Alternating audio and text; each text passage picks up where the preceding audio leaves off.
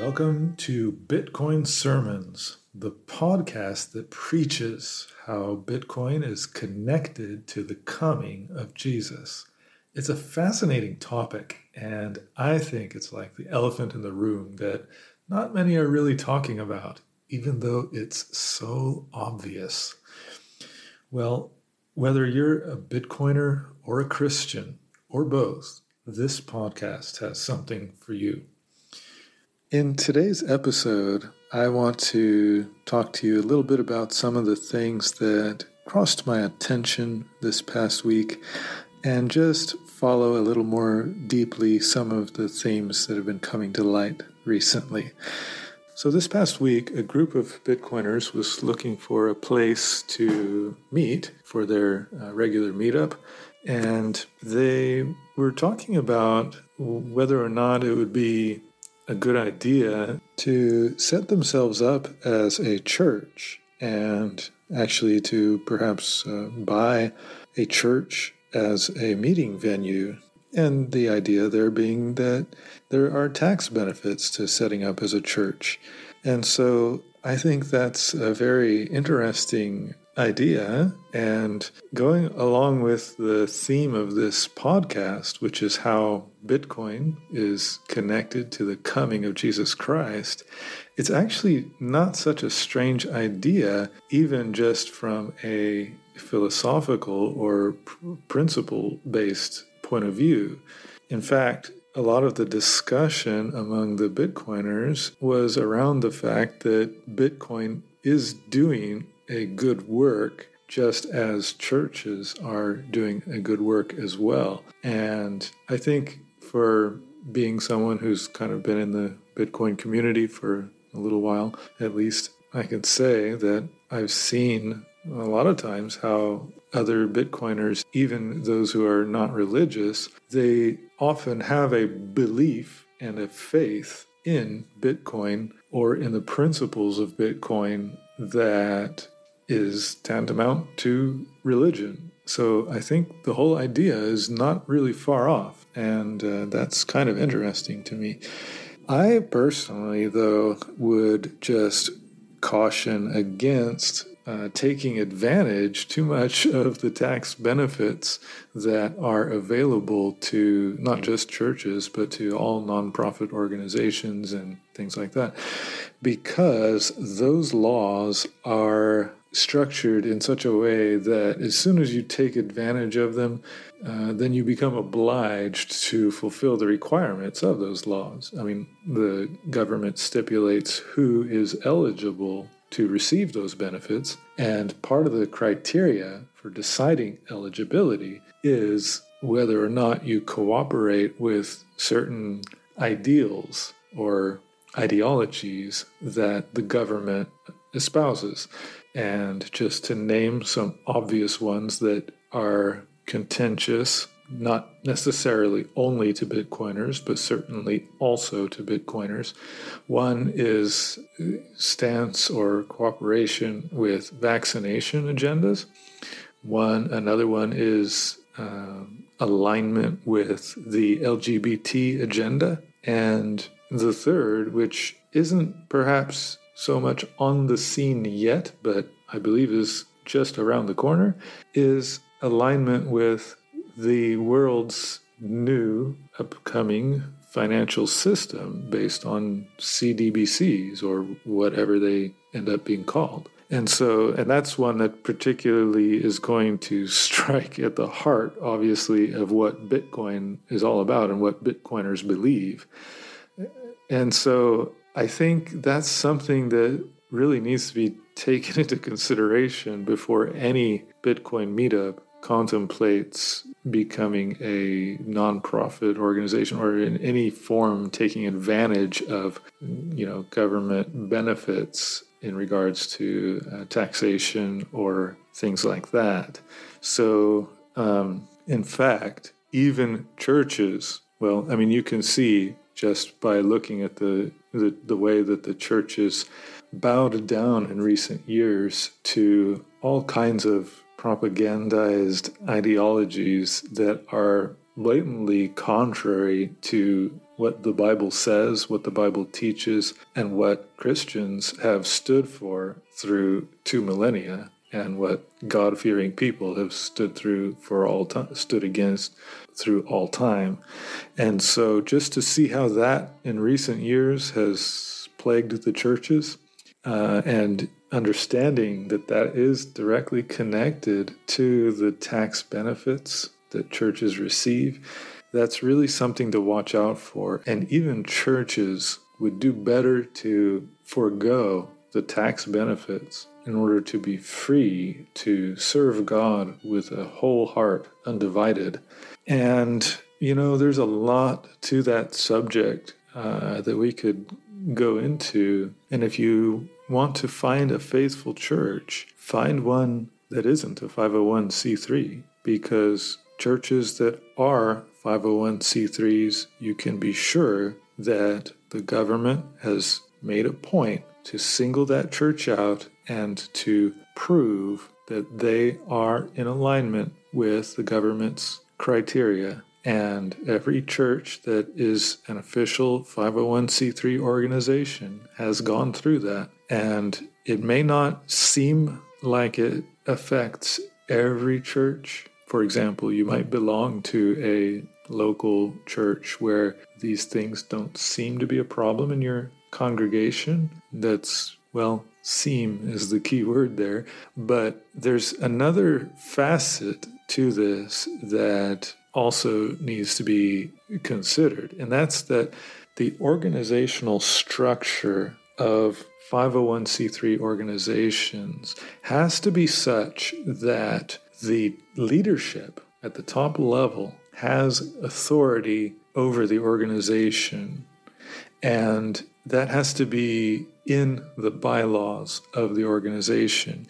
And basically what that does is it's for the sake of the government that when they evaluate the organizations to see whether they are meeting the criteria necessary for receiving the benefits of the 501c3 designation, that whatever policies or rules the organization puts in place at the top level, that those are actually effective all the way down through the organization. And if that organization can show that in their bylaws, their decisions are legally binding all the way down to the lower echelons of the organization, then the government is satisfied that when the leadership agrees to the criteria for the tax benefits and demonstrates compliance, that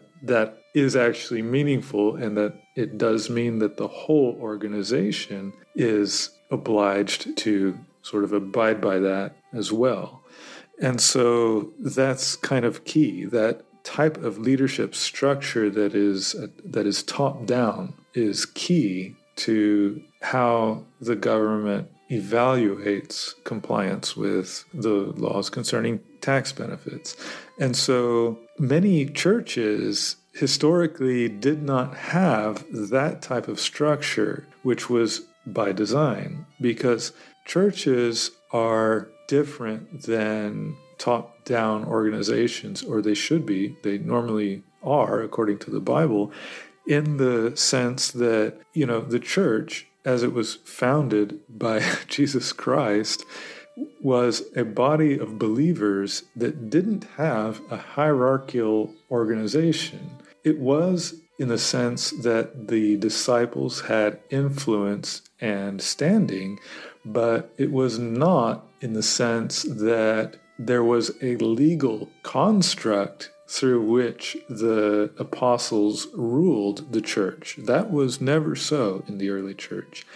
And instead, the church had something else. It had the Holy Spirit, which was the power of God leading the church. So in essence, the church's true leader was never the disciples. It was never the apostles, the 12 apostles. It was never any particular person or group of people aside from Jesus Christ himself. He is the only absolute leader of the church, and he leads through the Holy Spirit. Ever since he departed to heaven 40 days after his resurrection, and then he sent the gift of the Holy Spirit on Pentecost to the church, ever since then, he has been directing the church through the power of the Holy Spirit. And that is a completely different model. It's not the top-down model of organization that we see prevalent in legal organizations today, and which is required for 501c3 compliance. Instead, the way the Holy Spirit works is that the Holy Spirit works on the hearts and through the minds of individual church members. And it is the body of the church, the members in total, who, being influenced by the Holy Spirit, come to a consensus on the truth and on the direction that God is leading the church. And when that happens, that is just recognized by the leadership and then kind of formalized and established as necessary through the influence of the leaders. And so examples of that are in Scripture. For example, when there was a question about the teachings of Paul, for example, and he had been teaching in various parts of Asia, and then at some point he went to Jerusalem, where the leaders of the church were, the disciples of Jesus, the apostles, and he spoke with them there, and they had to sort of come to a decision because there were some among the church who were critical of Paul and spreading false reports about him teaching against the laws of Moses and things like that. And then there were others who, there was the report of, Paul himself and others who recognized that God was doing an amazing work of reaching the Gentile populations through the work of Paul.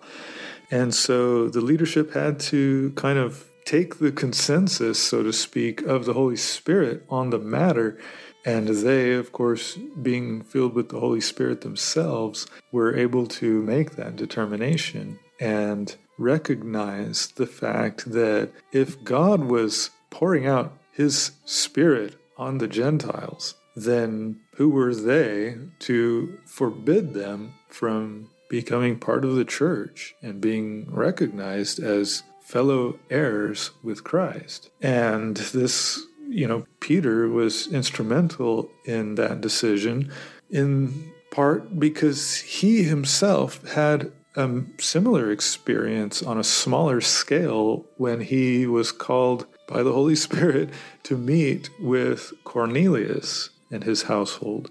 And, they were Gentiles, and normally Jews would not go and meet with Gentiles in that way. And yet, through the Holy Spirit, God not only worked through Peter and instructed Peter, but also through Cornelius, and that led to the conversion and baptism of his whole household.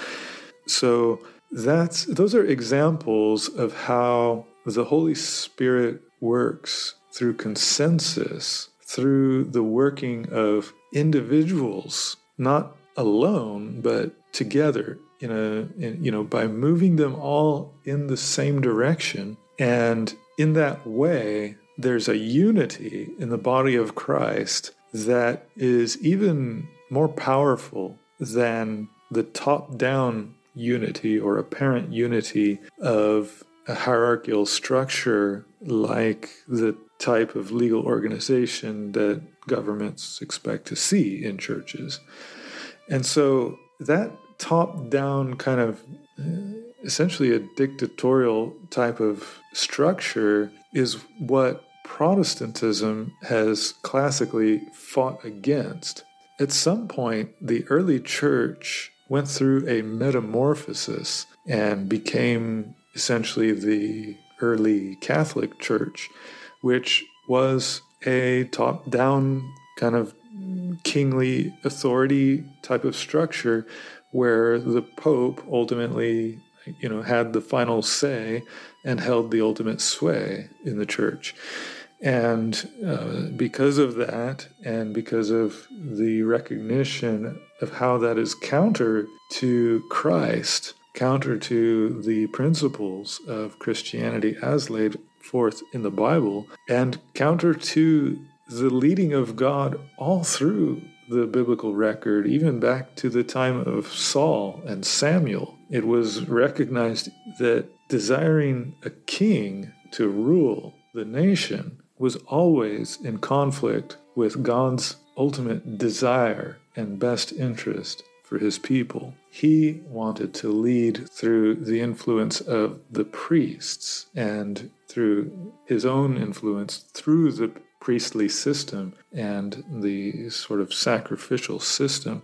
And the point there is that God, the sort of overarching point, is that God wants people to serve him. In his kingdom, he wants the people of his kingdom to serve out of love and out of the goodness of their heart, out of the free will decision of their mind. He doesn't want obligatory service. He doesn't want to be the dictator that says, you shall do this, you shall do that, and then receive robotic service in exchange. No, his kingdom is founded on the principles of love. Love that invites others to participate and give of their best talents for the love of it. And the reward is there. You know, God is just. He's not a slave driver, but he rewards those who serve him willingly out of love. And that's what he seeks,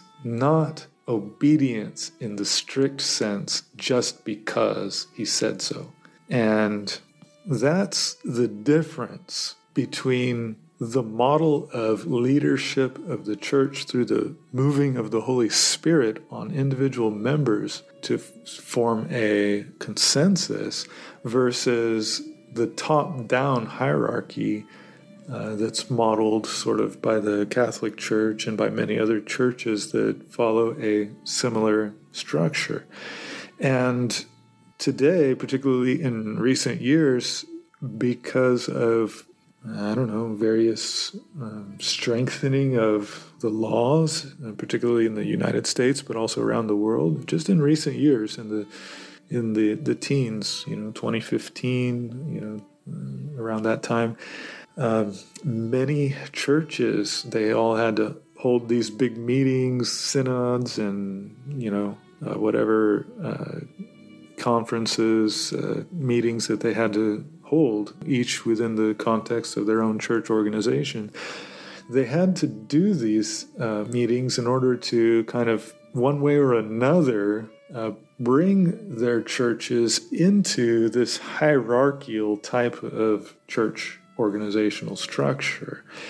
And that is what allowed them, and they were motivated to do so by the tax benefits that they had been receiving and wanted to continue to receive.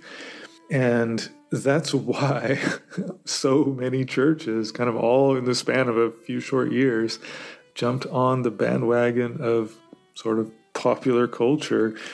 It wasn't because they really wanted to. It was because they were, you know, their arms were twisted. They, in order to continue receiving tax benefits, they had to fall in line with, you know, the government agendas. And it's kind of a sad outcome, honestly, for the churches that they've basically sold their souls, so to speak. And in the end, just like with the kingdom of Israel, who chose Saul to be their leader, they ultimately suffered under the rulership of kings throughout their history until they went into captivity, in a large part due to the oppression and less than ideal leadership of those kings. And so, in the same way, the churches have sold themselves to the powers of government and, you know, basically quite literally, and by receiving the tax benefits in exchange for compliance with, you know, all the agendas and whatever requirements the state demands of them. And for that reason, even if a particular local congregation, you know, has its own beliefs and, you know, really, you know, kind of sticks to what the Bible teaches and, you know, whatever, you know, they may think they're on the right track, but when the rubber meets the road, they are part of an organization that has a top-down structure, and ultimately they are obliged to comply for the tax benefits. And the only way out of that is to simply opt out and say, okay, thanks, but no thanks. You know, okay, I would like to have tax benefits, but if it's going to come with strings attached, then no thanks.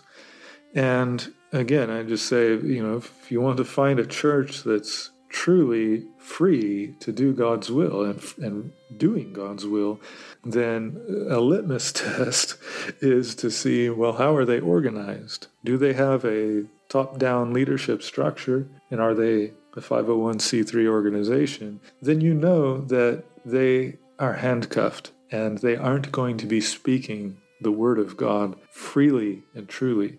And if you do find a church that is speaking the Word of God freely and truly, look at its organizational structure and verify that it is not a 501c3, that it is not a nonprofit organization in the traditional sense that churches have traditionally been. Look for a church that is organized differently and, you know, one that does not take advantage of the tax benefits. And while that may make it a little bit more costly to operate and a little bit more costly to donate to, because you, as a donor, you would not be receiving a tax-deductible receipt that you can go and, you know, file when you claim deductions on your taxes. So it's more costly, both for the church and for the supporters of the church. But in the end, it's freedom. And you have to ask yourself how much freedom is worth, and how much freedom are you willing to give up for monetary benefit, and how much monetary benefit do you want in exchange for your freedom? These are questions that churches and individuals need to ask and, you know, count the cost. And, you know, this podcast is about Bitcoin, and we're going to get into what all this has to do with Bitcoin in just a moment.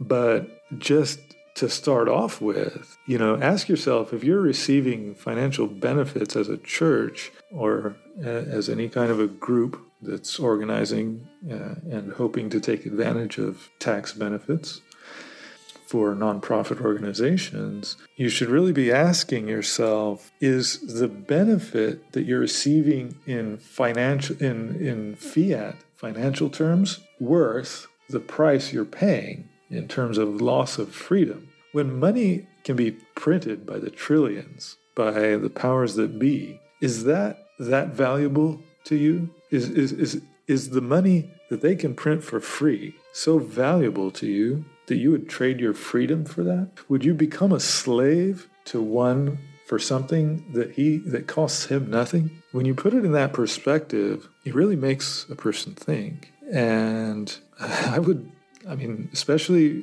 Bitcoiners. Bitcoiners should know better. They should value freedom, and they should value hard money, money that doesn't come easy. And the tax benefits that you receive are not hard money. If you were receiving tax benefits in Bitcoin in exchange for freedom, at least you'd have something to think about. But to receive paper money, fiat money, worthless money in exchange for your freedoms, that's something that's a lot harder to justify. And, you know, I'm not the expert, and I can't say what all the reasons people have for decisions they might make.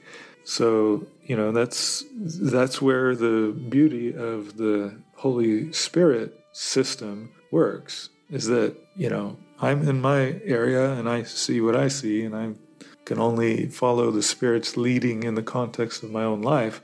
But you are in your location, and you have to seek the Holy Spirit's guidance in your situation. And as you do so, the Holy Spirit may lead you in a way that seems different than the way that he's leading me in my area. But it's not different. It's just that it is in the context of your situation. And so for that reason, I have to be careful that I don't necessarily judge you or condemn you for how the Holy Spirit's leading you, even if it may not seem like what the Holy Spirit would be leading me if I were in those circumstances, because I'm not. I'm in different circumstances. So it's tricky, but at the same time, that's the beauty of how God leads through the Holy Spirit and how ultimately we have unity in the Holy Spirit, even though we live in very different circumstances at times. Just kind of as a hypothetical example, talking in, vague terms, general terms.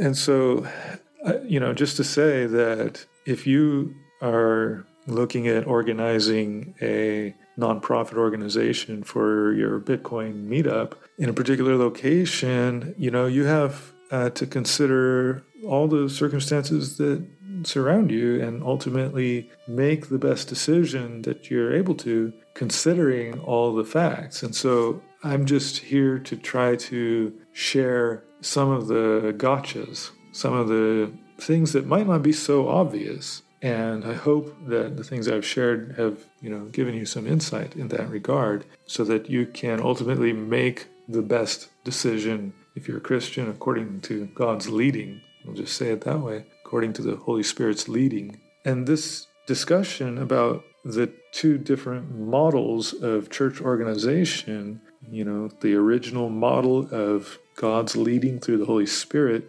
versus the kingly structure of top-down leadership, that discussion is extremely relevant in the context of Bitcoin because Bitcoin is the financial equivalent to the Holy Spirit structure, whereas the fiat system is the financial equivalent to the kingly top-down leadership structure. So it's the financial kings, so to speak, who decide monetary policy and decide when to print money or when to tighten interest rates or, all these things.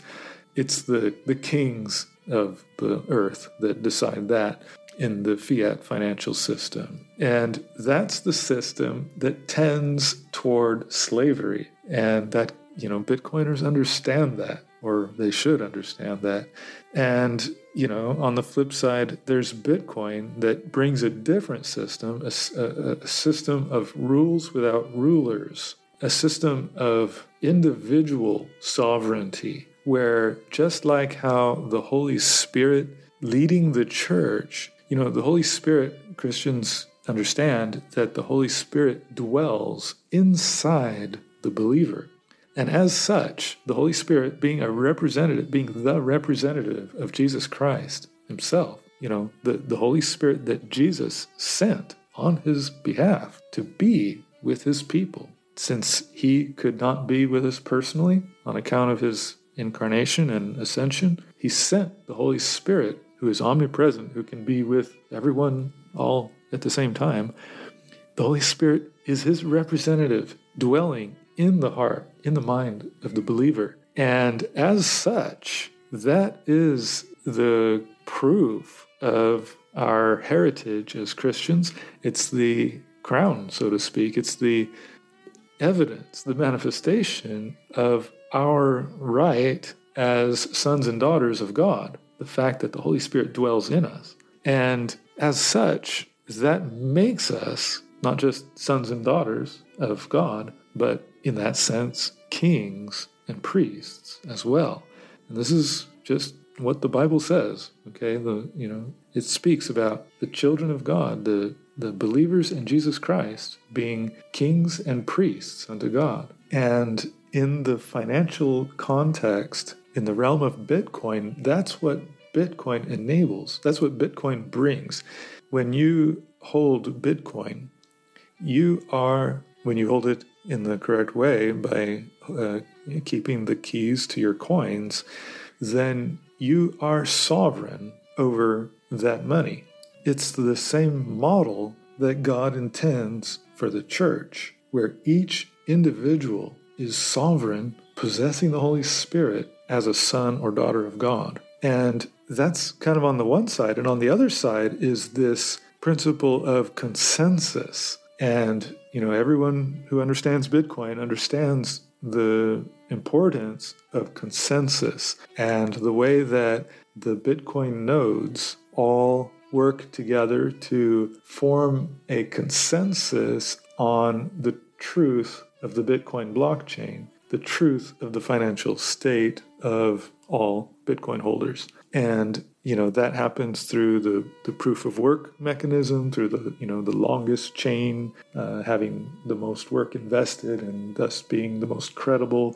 And that determination being made across all the nodes around the world, and then, sharing that information over the network, and ultimately, forming a consensus on which blockchain is the longest and therefore the most credible and the most accurate. So, that consensus mechanism is a direct reflection of how things work in the kingdom of God, how the Holy Spirit moves and works in the lives of individuals, but then as a body, as individuals communicate and sort of share their experiences and their understanding in the things of God, that a consensus is formed regarding what is truth in the biblical sense, and what is the leading of God, so to speak, for the church. And so the things on the earth are patterned, the things of God on the earth are patterned after the things of heaven.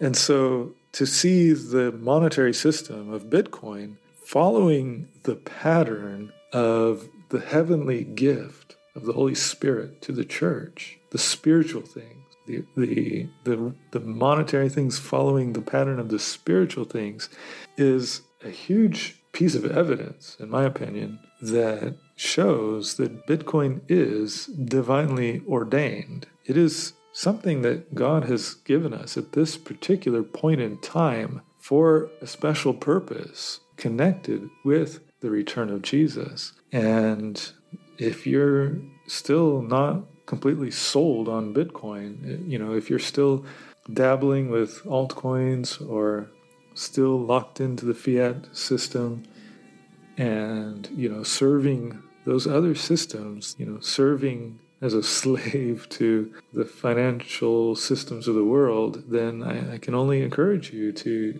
use the time that remains, the little time that remains, as efficiently as possible to shift your mindset and start to lay up for yourselves treasures in heaven by moving your wealth out of the systems of the world, out of the stocks and bonds and bank accounts and real estate investments and any other form of worldly wealth. Move it out of those systems and move it into the system that supports the kingdom of heaven, which is Bitcoin.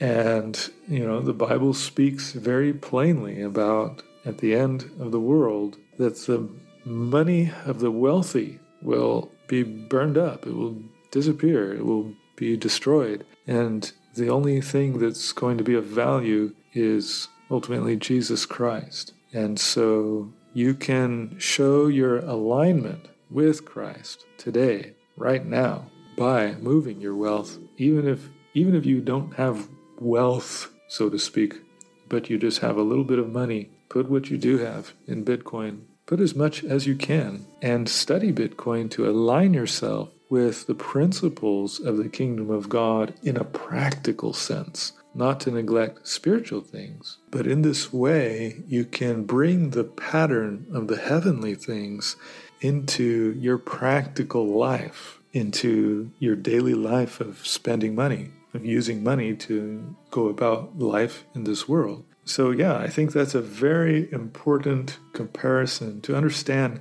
how the consensus of the Bitcoin network is really a reflection. It's patterned after the heavenly design of, you know, God's leadership through the Holy Spirit. And along with that is this concept of we are all Satoshi. It's kind of a slogan or a saying in the Bitcoin community. And that's why you see everywhere, here and there, everywhere, you know, people naming their accounts, naming, you know, everything, Satoshi this, Satoshi that, you know, because it's kind of like Satoshi in the context of Bitcoin is kind of like the name Joshua in the time of Christ. It was a name, you know, which is the same as the name Jesus. That was the name that Jesus was given. And just to kind of understand it, understand the culture around it, it would be comparable to like the name John in modern times. You know, and that actually has a significance too. Obviously, its popularity comes from the Apostle John, who saw the revelation. He saw the coming of Jesus. And so, of course, everybody wants to be alive and see the coming of Jesus. And so, therefore, the name John is so attractive, so popular. But it's so popular to the point that today, if you just want to refer to a generic name, you refer to John Doe, right? John. That's like, you know, anybody could be named John, right? And that is significant because it's significant in the same way that Jesus was named Jesus or Joshua. Jesus is just the Greek form of Joshua.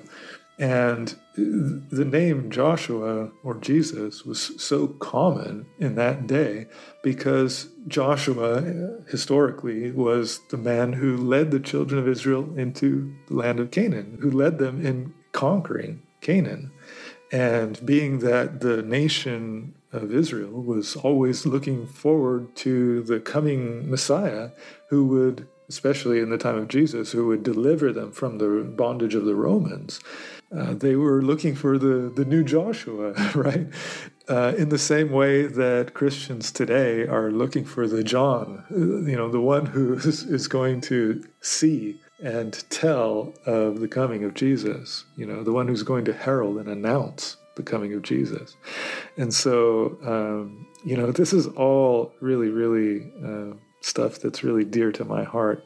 And I wish I kind of had the freedom to speak a little more plainly about some of these things. But to the point of Satoshi, Satoshi is the John or the Joshua or the Jesus name, so to speak, that everybody has on their tongue right now, because Bitcoin is this financial system that promises liberty, promises individual sovereignty, promises freedom from the Romans, so to speak, from the fiat financial systems of this world, from the world government, so to speak.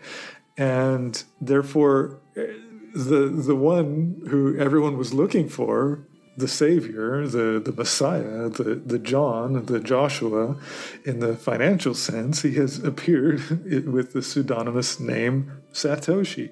And it's significant also that it's a pseudonym. It's not the real name. It's a name that nobody knows, right? The real name nobody knows, at least in the sense that nobody knows the real name of Satoshi Nakamoto. And that's significant also, just, you know, in comparison to the fact that John is such a sort of a pseudonymous name. And to say somebody's name is John is does not really tell you who they are, because there are so many Johns in the world, you know. And just like to say, oh, did you meet Jesus? You know, in the time of Jesus, that was like saying, oh, have you met John? Well, it's like, okay, well, John who? You know, well, Jesus who? Oh, well, Jesus of Nazareth. Yeah, you know, that Jesus, you know, okay. You know, it was like saying, oh, you know, have you met Joshua? And it's like, oh yeah, Joshua who? You know, the Savior Joshua. Yeah, okay, where, you know, which Joshua is that? Which of the million Joshuas are you referring to? So, you know, Satoshi is the same way. It's like, you know, but the point is even deeper than that. It's You know, in a certain way, it's interesting what happened with the name Jesus, because as famous and beloved as Jesus was, he was so special that I think there's a certain fear of, you know, or respect, let's say, that prevents people from naming themselves Jesus or naming their children Jesus. Although that's not the same in every culture. I mean, you know, Jesus in Spanish, for example, is not such a rare name. But even so, it's not as common as Juan, for example, John. So there is still, you know, there's a reservation that people have about calling their children, naming their children after Jesus directly. And that's understandable, you know, because nobody wants to be blasphemous or to be presumptuous or to, you know, give their child a name that's going to make them be compared with one who is incomparable, simply put. And so, you know, that's understandable. But in the same, kind of on the other side of the coin, as Christians, it is our desire and our striving to become like Christ. And ultimately, to the point of, you know, sharing in his nature and becoming children of God with him, sons and daughters of God, just as he was the Son of God. And that gives us a connection to Jesus that is very personal, very, you know, he's our brother. In so far as, you know, in ancient cultures, sometimes exchanging names was something that people would do as a sign of showing how connected they were in spirit and mind to that person. And you can even see that kind of reflected in the story of Jonathan and David. They didn't exchange names, but they kind of went through this exchange of, they put on each other's apparel as a sign of, I am like you and you are like me. And that's the kind of brotherhood that Christians are privileged to enter into with Jesus Christ. And that's tantamount to taking his name. In fact, we all do it without it being so obvious.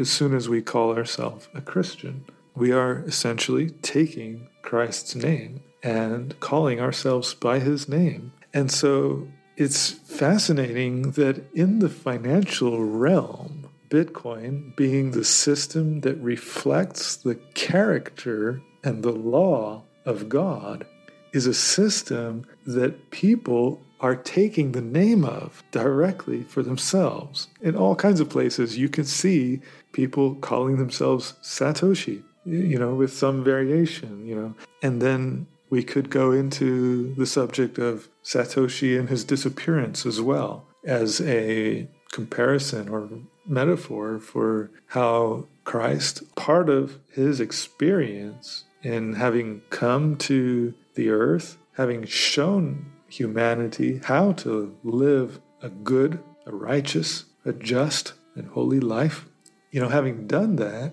then he disappeared, okay? I mean, you know, he died, rose again, and ascended to heaven, and we no longer see him. But he's still with us through the presence of the Holy Spirit.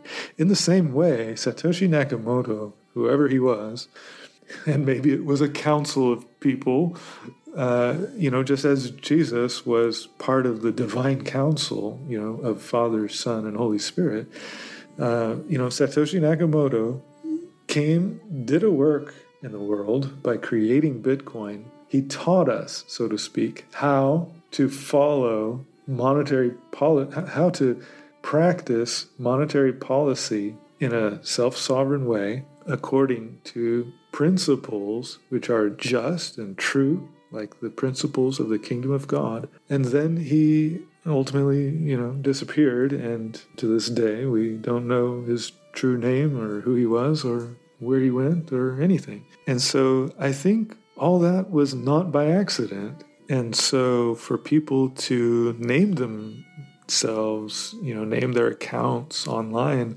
after Satoshi is really a testament to this sort of anonymity. And it's what makes Satoshi so tangible to us. Like, for example, anyone could have been Satoshi. It didn't take rocket science to invent Bitcoin. Yeah, cryptography is not trivial, okay? But it's also not rocket science, And when you have the tools in hand, pretty much anybody that, kind of has the basic understanding of technical things can understand how to build Bitcoin. So Satoshi is a very down-to-earth figure. And, he's often depicted, in sort of the pleb culture of Bitcoin as, just being a common, ordinary person, wearing his hoodie and, whatever. And this persona is just so comparable to the sort of Jesus figure persona of, Jesus being just kind of an ordinary person, one that if you would see him in real life, you'd be like, oh, it wouldn't really attract much attention or excitement. It's just an ordinary person, And that was even sort of amplified. That significance of his name was even amplified at the time of, when the angel appeared to Mary and told her that his name would be Jesus because he would save his people. He would save the people, the common people, from their sins. So therefore he was called Jesus because he was coming for the common people. See, that's the point there. Jesus was such a common name that it just anybody was named Jesus, And so he was given such a common name, such an unspecial name at that time, so that, as an example for how he can relate to the common people. And Satoshi is kind of the same way. He's this figure of a sort of an ordinary person who developed Bitcoin and, set it into motion and kind of handed it off to the community. And, and now he just stands as a symbol for the common person that just, calls themselves Satoshi, just like, the multitudes who call themselves John or who are named John or who were named Jesus or Joshua in that time. And so that's, I think, very, very important because it's completely opposite. It's completely contradictory to the sort of kingly system where it's all about having a name. It's all about making a name for yourself, like, the highest pope being the Peter of the Roman Church, that's so contrary to this humility and sort of ordinariness of the way that Jesus appeared to the world and the way that Satoshi appeared to the world. And so that's just, there's a deep lesson in that. And, that's one of the reasons, I want to mention this in particular. That's one of the reasons why in this podcast, I don't give my name or, say who I am. It's because that's not important. And, kind of unfortunately, I've referred to things that if you follow the clues, you can figure out who I am. And it's not that it's a secret or anything, and anyone could really figure it out if they listen to me long enough. But the point is, I don't want to draw attention to that, and that has never been my intention, and it continues not to be my intention to draw attention to myself. I'm only doing this podcast because I believe that the things that I'm saying here, I haven't heard them anywhere else. And they kind of have come to me as insights as I've been doing my personal studies. And so I believe that they are new concepts to most people and concepts that are valuable. Certainly they have been to me, and I believe they can be to others. And therefore I do this podcast. It's only because I don't think anybody else is doing it, and I'm just kind of stepping in to fill in the gap. Not because I think I'm somebody special, I'm not, and not because I want to make myself great or, you know, to be something that I'm not. And so I am just, you know, I don't even want to say an ordinary person, because in many ways I feel, you know, I mean, I have my problems. I have my, you know, you hear one side of me in this podcast, and, you know, there's always a risk of, you know, when you see somebody in a certain context all the time, that you think, you know, basically you get a one-sided view, and that isn't necessarily the whole picture. And, you know, you don't know what I struggle with. You don't know how poor, so to speak, that I am in, you know, other contexts. And so, you know, I don't think you have any reason to, but I'll just say, don't put me on a pedestal. I am just an ordinary person, but perhaps even less than the average person in some respects, you know. So I'm nothing to idolize, but I, you know, still I put myself out there, and, you know, not because I want attention or because I want to make a name for myself or whatever. That's exactly what I'm trying not to do, and that's why I didn't include my name in this podcast in any way. So I just want to, you know, make that clear that that was intentional, because, you know. And I think the example of Satoshi Nakamoto is a good one in that sense, that he kind of just gave to the world and did not expect anything in return, and didn't even capitalize on the wealth that, you know, he could have by virtue of, you know, having mined a lot of the early Bitcoin. But the point that I really want to drive home here is that the persona of Satoshi Nakamoto is comparable to the humility of individual Christians, that even though a Christian is a child of God, even though a Christian is a prince, is a king in terms of his relation through Christ to God, Christians as individuals are still down-to-earth people, should be. Not to say every Christian lives up to the standard of Jesus Christ, but Jesus Christ, as the example for all Christians, very much did live a humble life. He, you know, hardly had a place to call home, you know, hardly had a pillow to lay his head on. You know, he wasn't wealthy in this life, you know, on this earth, and yet he was king. He owned the whole universe. And so, you know, Christians are called to that same character, that same humility, that even though they are wealthy in the sight of God in spiritual terms, even though they are kings and priests to God, we are called to be humble and to be down-to-earth, ordinary people. And this is the ethic of the pleb culture of Bitcoin. This is the ethic of, you know, being the common person, being the pleb, the plebeian, who, you know, just, you know, wears the common clothing, the hoodie, the, you know, the down-to-earth attire, not the, you know, in contrast to, you know, the important bankers, you know, wearing their suits and ties and, you know, this type of thing, or the respected church elders who, you know, are, you know, wearing their suits and ties, you know. So, you know, and that's not to disparage, you know, good, you know, humble, you know, church leaders and, you know, others, you know, in whatever profession they happen to be in. You know, just because you dress nicely doesn't mean you're a bad person, okay? You know, that's not the point I'm trying to make.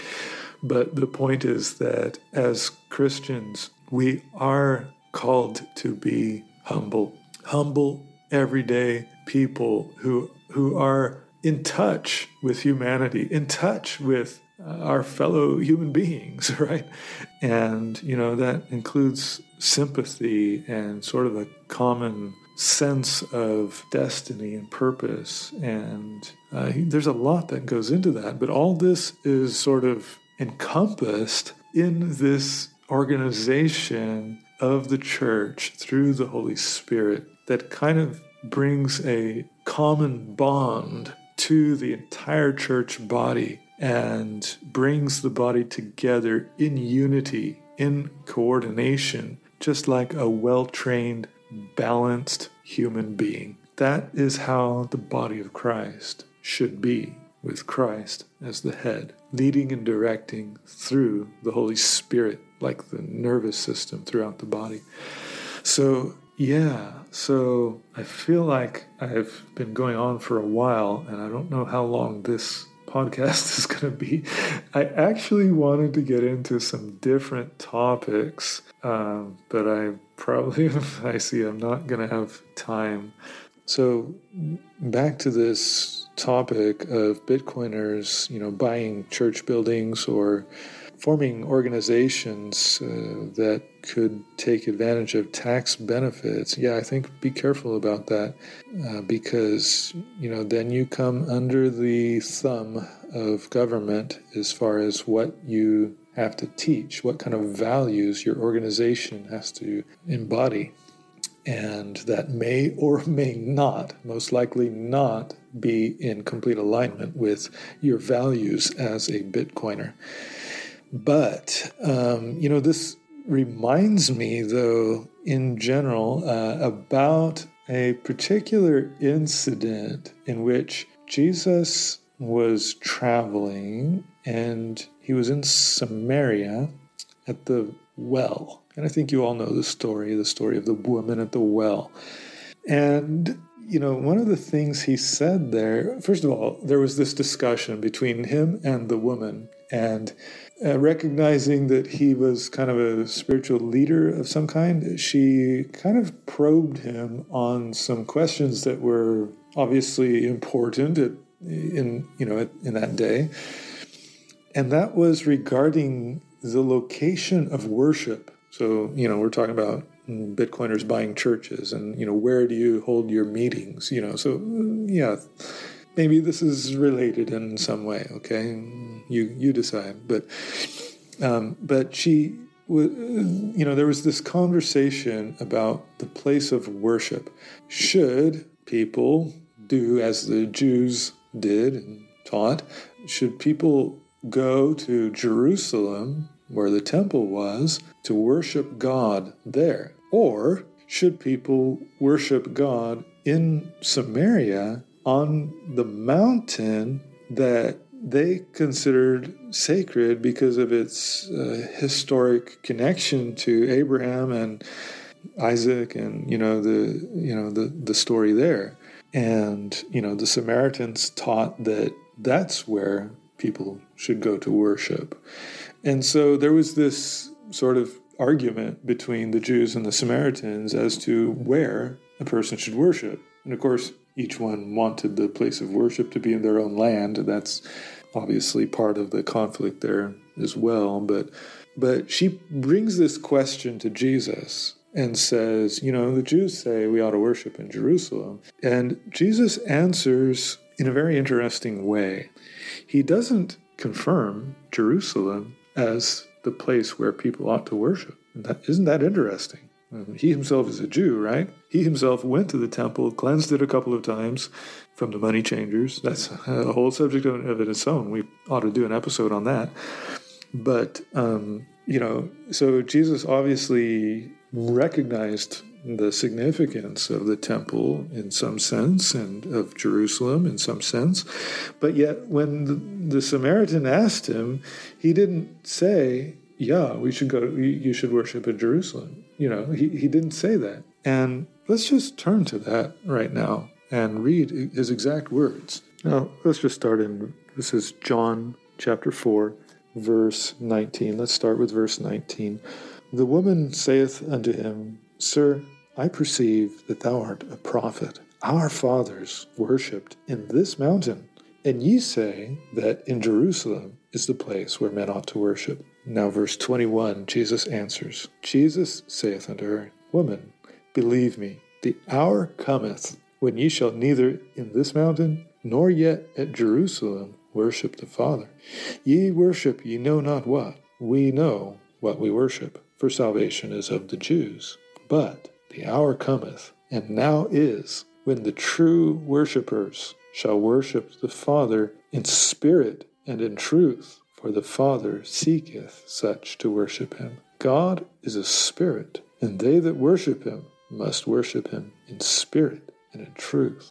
So these are very, very interesting words. And, Jesus confirmed that the Jewish religion was the way of salvation. It says salvation is of the Jews. That doesn't mean only Jews will be saved. It's not at all the point here. But it means that the way of salvation came through the Jews, through the Jewish religion, and ultimately through Jesus Christ, who was a Jew. And in the same way, we can make the comparison or make an application of this principle here today. Today it's not the Jewish religion that teaches the way of salvation. It's the Christian religion. And we could say in this context of, churches, one of the questions about, whether or not it's okay to buy a church for a Bitcoin meetup is the question of, whether it's, disrespectful to the church maybe, or maybe just distasteful for the Bitcoiners. There's just a kind of a feeling about it that's like, well, is that really right? Or I don't know. It's just kind of, it makes you stop and think, it's like, And that's kind of what the words of Jesus do here in this passage. It's like, he didn't say, yeah, Jerusalem is the place to worship. And, he said, the time is coming, the hour cometh, when ye shall neither in this mountain nor yet at Jerusalem worship the Father. In other words, it's not about the location, okay? It's not about where you worship as much as how you worship. And it says, but the hour cometh, and now is, when the true worshipers shall worship the Father in spirit and in truth, for the Father seeketh such to worship him. So that's the kind of worship that God wants. Worship in spirit and in truth. Now, worship in spirit refers to something that's not physical, okay? So it's not about going to a church building. Wow, interesting. Now, not to say you shouldn't go to a church building, okay? That's not the point here. It's not about that. It's not about location. It's about how you worship. It's about worshiping in spirit, in mind.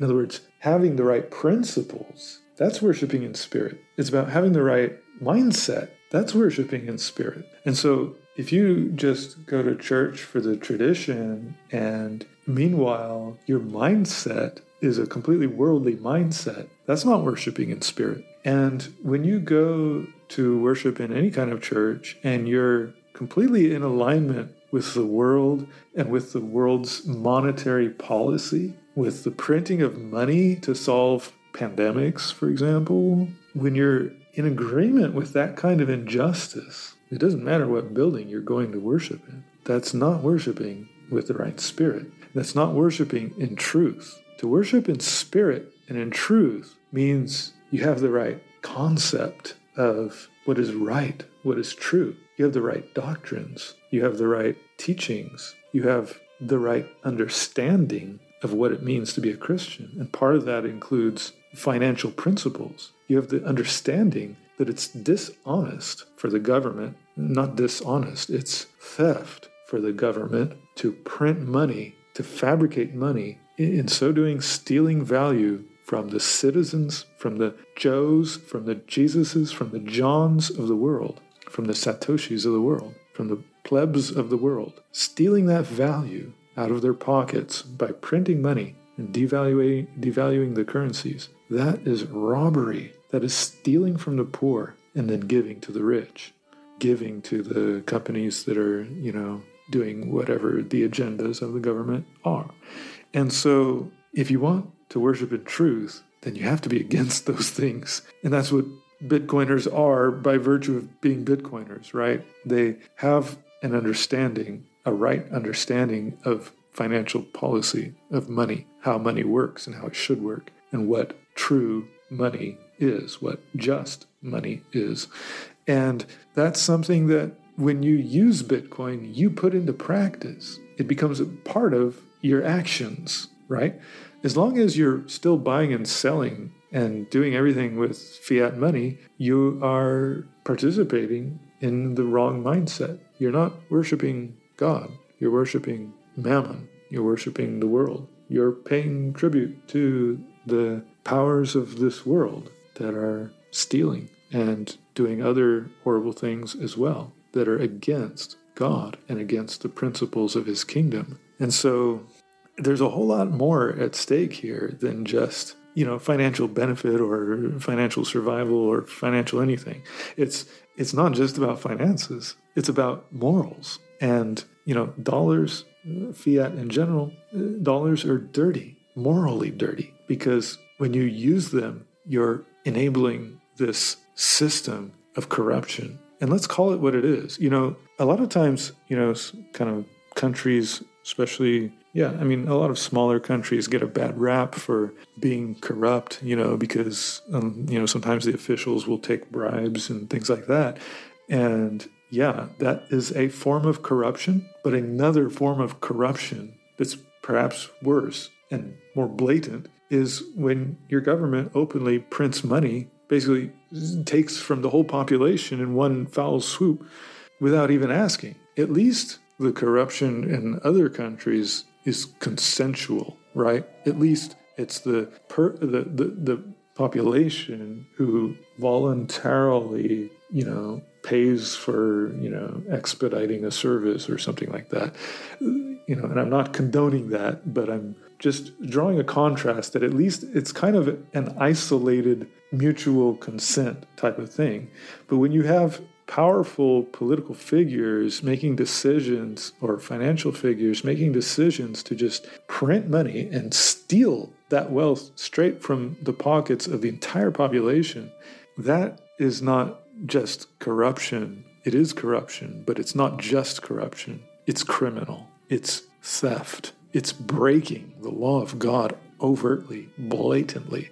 People don't vote for those things. That's not part of the democratic process. That is a king exercising dictatorial dominance over the people. And I'm sorry, that's wrong. And when you use the fiat money, you enable that system. You are no king when you do that. You are a serf. You are a servant. You are a slave to that system. So while you have any semblance of freedom, use that freedom to posture yourself like a king by securing your own Bitcoin. Recognize that you have a choice and that God has given you the ability to choose to follow the principles of his kingdom instead of the principles of the world, and use that choice. Yeah, there might be sacrifices involved. Every choice we make has consequences, has costs. Yeah, I get it. But make your choice and make it a wise one,